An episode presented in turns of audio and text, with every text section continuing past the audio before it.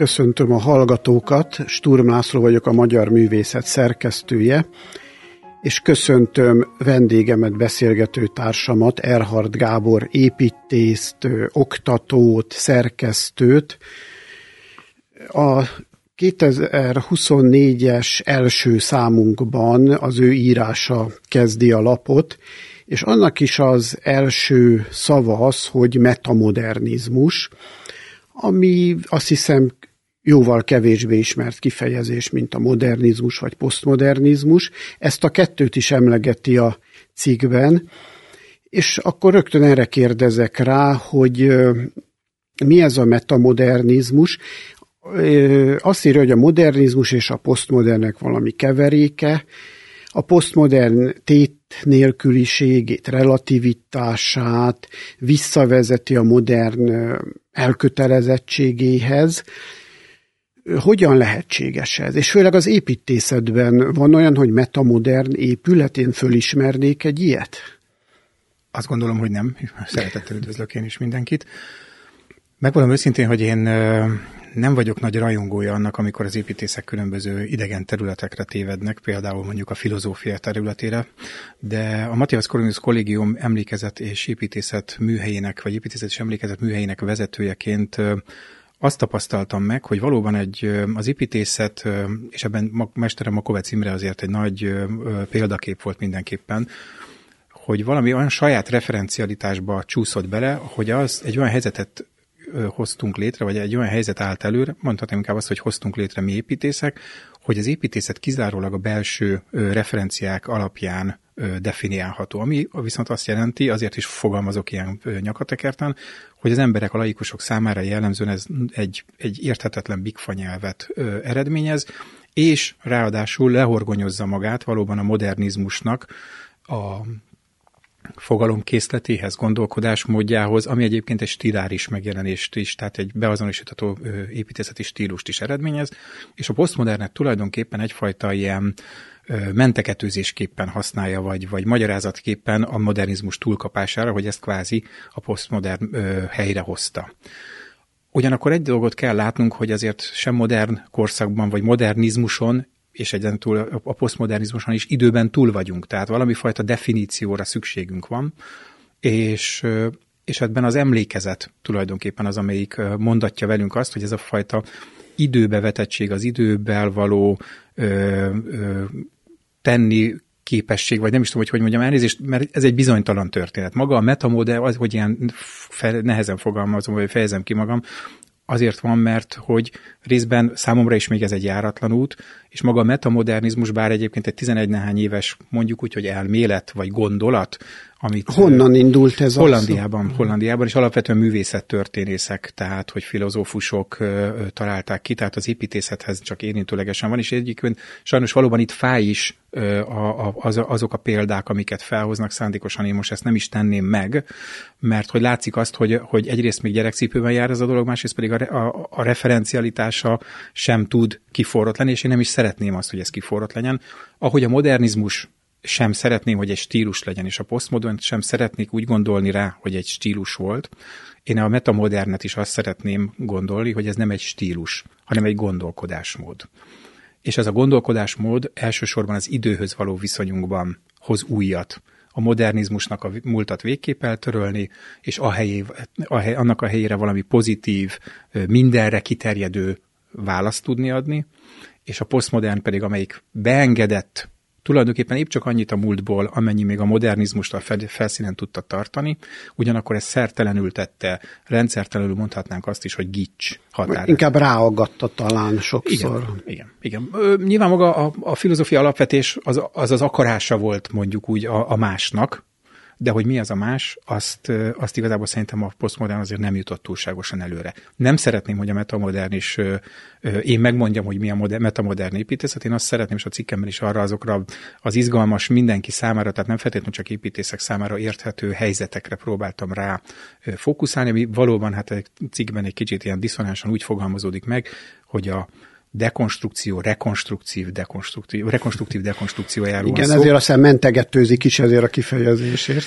De hogy valóban erről van szó, ugye a dekonstrukció az építészek között az a kvázi az újra gondolás, a fenekestő felfordítás, és ez mondjuk az én mentalitásomtól, neveltetésemtől messze áll, tehát hogy ezt megtegyem. Ugyanakkor valóban mondjuk úgy, hogy száz évvel a modernizmus megszületése után valami fajta revid, revideálásra, valami fajta újragondolásra szerintem szükség van, és a Berlin és Potsdam, amiket hivatkoztam a cikkemben, őrületes példákat mutat erre. Igen, igen. A, ezek az elméletek szétfoszlanak, ha nincsenek példák mellettük. Azért is kérdezem, hogy mennyire lehet ezt fölismerni. Ugye a stílus egyébként is nagyon problematikus. Nagyon jól eligazítja az embert, igen, Balas egy reneszánsz költő, Leonardo, de utána vannak, az annyi fajta átmenet van, hogy tényleg elvész, de valamennyire azért mindig használható. Kiindulásnak jók ezek.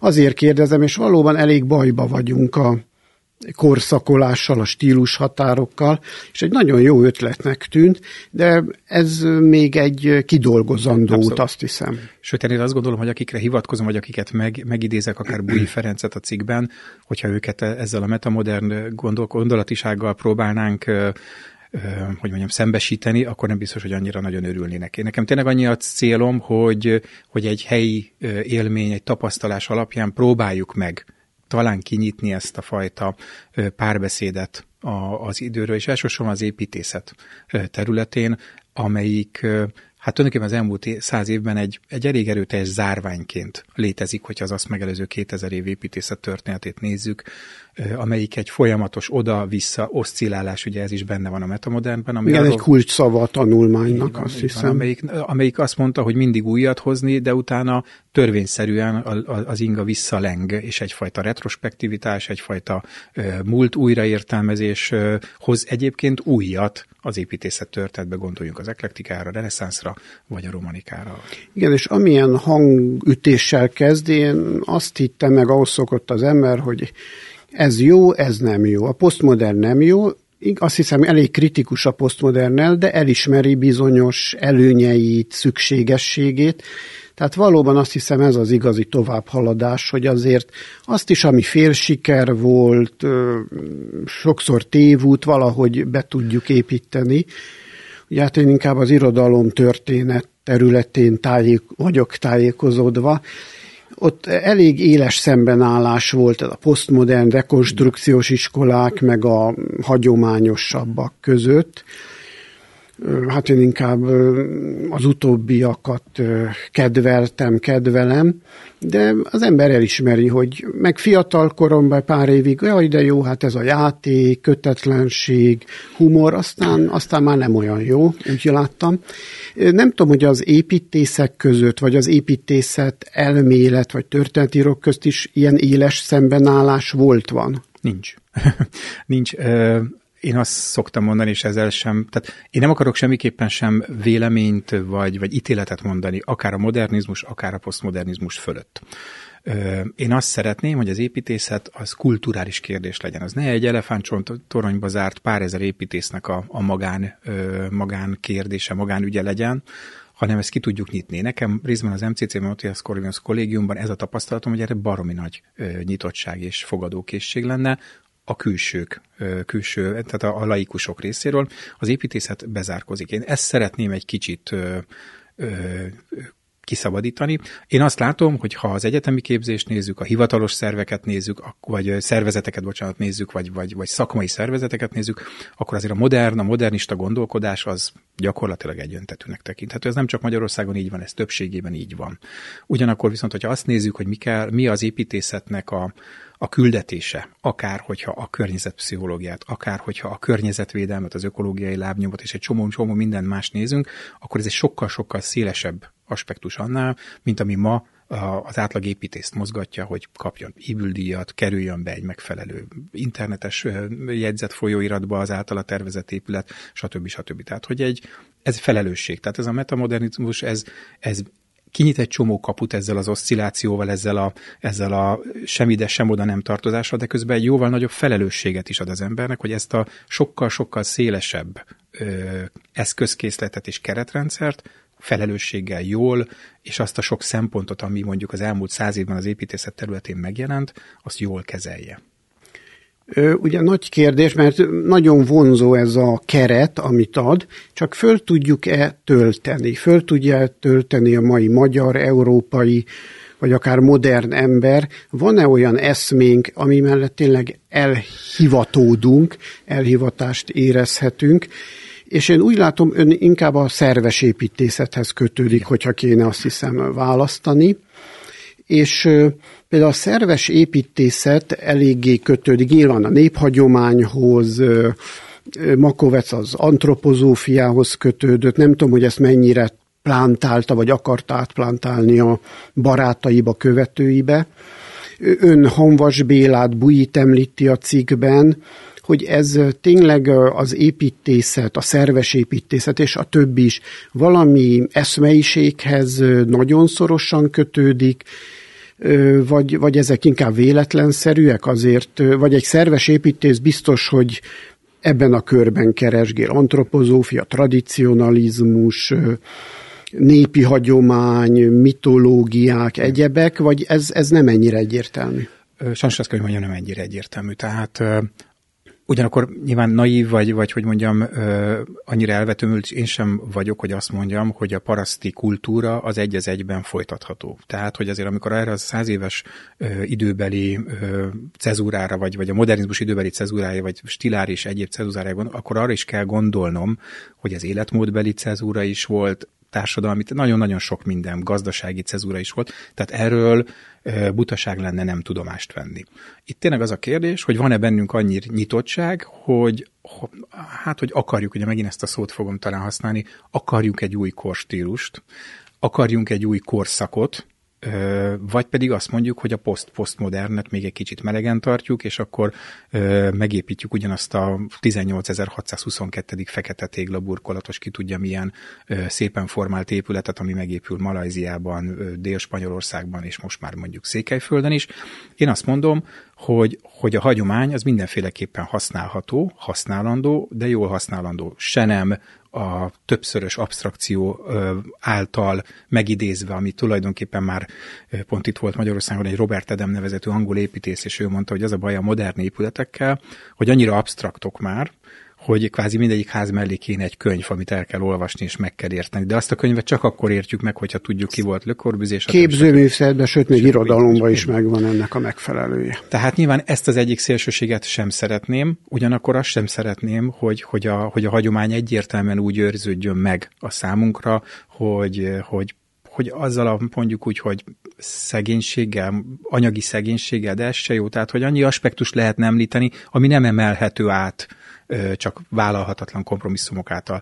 Az a kérdés, hogy mi az az eszencia, és én most megvalom őszintén, hogy jobb hiány egy olyan terminológiát találtam ki, és ez egyébként a szerves építészet továbbérésére is igaz, hogy egy, egy időtlen építészetet létrehozni. Tehát egy olyan, olyan, olyan, de természetesen az időt vetettségünket megértve és megélve, egy olyan építészetet lenne jó létrehozni, ami Kárpát-medencei és nem 19. század végi Kárpát-medencei, nem 20. század második felei Kárpát-medencei, ki tudja milyen iparosított és minőségen aluli építészet, hanem egy 2023-as igazi jó Kárpát-medencei építészet. Vagy mondhatnám azt is, hogy közép-európa, és egyébként erre vannak jó próbálkozások, de azért az is tény, hogy, hogy azért a mai mindennapok az építés szakma gyakorlásban az nem feltétlenül az elmélyült gondolkodás és köldöknézéssel telik, hanem, hanem a munkával, a bürokráciával és a, és a, felszínen maradással, tehát nem is akarom kárhoztatni azért ebből a szempontból. Én egy szerencsés helyzet, a magyar építés szakmát, hogy ezeket a lépéseket nem teszi meg. Én egy szerencsés helyzetben vagyok, hogy mondjuk a magyar művészet fölkér egy ilyen összefoglaló tanulmány megírására, és pont akkor mit tesz Isten kinyárok Berlinben értő vezetők mellett. Na, a sors keze akkor. Igen. Említett egy nagy régiót, Kárpát-medence, de a régiókkal, a kis régiókkal is intenzíven foglalkozik. Igen. Úgy tudom, Tokaj hegyaljához kötődik nagyon. Nem tudom, Bodonyi Csabának valamiféle örökségét vette át, úgy érzi, vagy ez, ez más képen so, alakult. Sokak örökségét vettem át. Valóban én az egyetem elvégzése után 1998-ban úgynevezett vándoriskolás voltam, ami azt jelentette, hogy a Makovec által létrehozott építészeti építés szervezetben hat fél évig vándoroltam, és akkor már én úgy vállalt, választottam ki a mestereimet, hogy jellemzően Tokajhoz kötődő, és az egyik, ezek egyike volt, sőt az első volt Bodonyi Csaba, akihez ellátogattam Miskolcra, nem gondolom, tehát azért nagyon sok mindenről másképpen gondolkodom, mint, mint Csaba, de ugyanakkor a feltétlen tiszteletem az mindenképpen az ővé. Hát ő azért egy... egy... Az ő neve fort össze Tokalja leginkább. Hát igen, mondjuk 21 azt hiszem a kívülállók szemébe. Igen, 21 nehány évig főépítész volt, és nem is feltétlenül kimondottan csak az építészeti cselekedetei, de azok is fontosak voltak, akár mondjuk a szakközépiskola vagy gimnáziumnak a egészen izgalmas épület komplexumának a létrehozása, hanem hogy, hogy mondjuk akár közösségszervezésben, közlekedés szervezésben olyanokat húzott ő meg, és nyilván ő együttműködésben a, a város vezetésével, amik valóban föltették, mint élhető és látogatható és szóra érdemes településként vagy városként a térképre Tokajt, és aztán Tokaj hegyalját is. De természetesen a mestereim között azért Tokaj hegyaljáról beszélünk, ott van Salamin Ferenc mindenféleképpen, akivel nagyon sokat dolgoztam, és most is dolgozom együtt, egy könyvet is írtunk a múlt év elején együtt Tokaj hegyaljáról, ott van Ekler Dezső, aki, akitől szintén elég sokat tapasztal, és nagyon sok nem feltétlenül építész is ott van, mondjuk borászok, akikkel jártam a, a hegyoldalt, vagy akár a bor kapcsán ö, alkalmilag megismert fantasztikus ö, figurák, akik ö, akár a dűlő elnevezéstől kezdve a, a pohár készítésig nagyon sok érdekes dologgal tudtak olyannal szolgálni, ami még számomra építészeti ö, gondolatokat is tudott eredményezni. Igen, ez érdekes, hogy összekötődik itt a borászat meg az építészet, mert én valahogy úgy látom, hát reménytelen kívülállóként, hogy az építésznek nagyon komplex a szakmája, de mindenhez értenie kell a művészettől kezdve a kereskedelemig, a kémiáig, mindenhez, és a borásznak is Abszolút. ilyen a szakmája, és ez a kettő, ahogy egyesül, ez, ez a teljesség maga úgy tűnik kívülről, belülről is. Abszolút, sőt, magam részt vettem egyszer-kétszer nyilván csak érintőlegesen a mondjuk szőlő meccésben, ami gyakorlatilag szinte pont ugyanígy néz ki, amikor az ember oda megy egy fagyos kedd, vagy mi ez, februári reggelen, letérdel a szőlőtőke elé, kitisztogatja, és megnézi, hogy mi történt ezzel a szőlőtőkével az elmúlt öt évben, és annak alapján döntést hoz. Tulajdonképpen ő csak elvenni tud, tehát másik rügyet, ágat nem tudunk rá aggatni egy szőlőtőkére, csak levágni a rossz helyre nőtteket, és abból egy olyan víziót kell tulajdonképpen formálnunk, ami még teremni fog az adott évben, és jó irányba fog fejlődni a következő évben. Tulajdonképpen azért az építészetben nagyon hasonló ö, párhuzamokat tudok mondani, az, hogy igenis alázattal kell odafordulni egy házhoz. Bizony ott is nagyon sokszor ki kell takarítani az épület környezetét, hogy meglássuk, hogy mi ez itt. Végig kell tudni gondolni, föl kell mérni egy épületet, végig kell tudni gondolni, mi történt ezzel a házzal, és amikor valamit teszünk a házzal, akkor tulajdonképpen olyan döntéseket hozunk, ami meghatározza mondjuk akár száz évre egy háznak a sorsát előre. Van párhuzam. És akkor utolsó kérdésként, hiszen lassan elmegy a időnk, a tanárhoz fordulok. Van utánpótlás, jó a szemlélete az utánpótlásnak, mennyire kell őket visszazökkenteni valami kényelemből, rutinból, lustaságból, vagy, vagy ők nyitottak erre, és, és változik-e a trend, hogy inkább mondjuk egy ilyen reduktív, fantáziátlan modernségből ők ki akarnak törni, vagy az a kényelmes? Én nekem három gyermekem van, 15-től 22-ig, ráadásul a legidősebb építész hallgató, tehát, hogy eléggé közelről látom, az, tehát, hogy mondjam, életszerűen nem csak a év havonta, vagy hetente egyszer-kétszer találkozva a tanítványaimmal, hogy vannak tendenciák, de én ezekben nem szeretnék belemenni, mert nem, nem, itt sem akarok ítélkezni. Kihívások vannak, de ezeket a kihívásokat természetesen rájuk is rájuk kell. Bizakodó? Muszáj annak lenni. Muszáj annak lenni. Ö, nyilván az, hogy kinyílt a világ, ez legalább annyira nagy szabadság, mint amennyire hatalmas nagy, hogy mondjam, elveszést is jelent egy ilyen horizontális kiúttalandodást, hogy Búj Ferencet ö, citáljam nekünk másféleképpen kell gondolkodnunk, de nincs mese. Tehát én azt látom, hogy pont emiatt a, a modernizmus és a posztmodernizmusnak a, a ránk testált zárt gondolatisága miatt, hogyha tovább akarunk lépni, akkor nincs mese velük kell kezdenünk. Tehát, hogy én a saját generációmat már nem biztos, hogy át fogom tudni hegeszteni, ugyanakkor viszont, és nyilván nem erőszakosan, hanem, hanem, hanem pont erről szól végül is maga ez a metamodernizmus, hogy azt a széles eszközkészletet, amit, amit a, amit a poszt-posztmodern kor a, a, a, a mi kezünkbe adott, az valóban ne, hát lustán, felszínesen, most lehet ilyeneket mondani, ö, használják ezek a gyerekek, hanem, hanem olyan mélységben, amit mi még megkaptunk akár egy Makovec Imrétől, egy ilyen, egy ilyen műveltséget, akár tényleg a, a, abból kifolyólag, hogy amikor én egyetemista voltam, egy kezemen meg tudom számolni, hogy hány olyan építész könyv volt elérhető, ami engem mondjuk úgy, hogy meg tudott szólítani. És ez egyfajta mélységet adott az ember érdeklődésének. Ezt át kell tudnunk adni. Én egyről nem vagyok, nem vagyok semmiképpen sem pessimista, inkább elfárad bele az ember, elfárad bele az ember, hogy másképpen, teljesen másképpen kell gondolkodni, nem hogy a 22 éves gyermekemmel, vagy, vagy az ő keret, hanem mondjuk a 15 éves, mostani, most 15 évesek generációja már megint egy újabb, teljesen más kihívást fog ebből a szempontból elénk gördíteni. Köszönöm a beszélgetést. Köszönöm a lehetőséget.